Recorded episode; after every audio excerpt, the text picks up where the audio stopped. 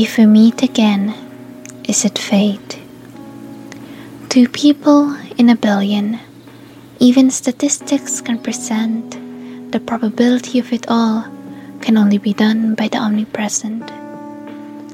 It's been a while since we last talked, gasped each other, held into ears the whispers we can only tell another.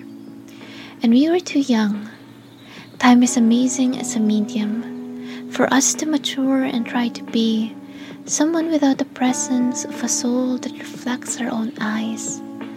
What a scary thing. Mirrors are good for imitating, only to fall short when we lose sight of who we are in the midst of saving. And the odds were against us. We stayed friends with our friends, but never with each other. The trouble was too much. But I loved you, my friend.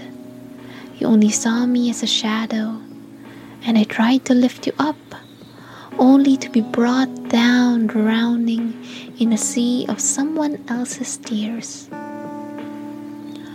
Odd and strange it was indeed, as we tried to be civil, pretending was a skill.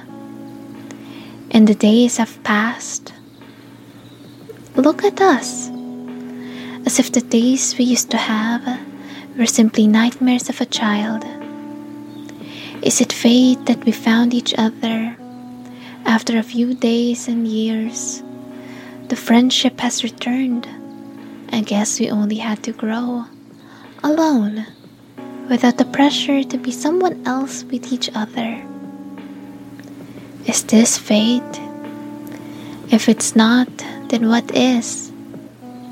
A billion and two people. Two.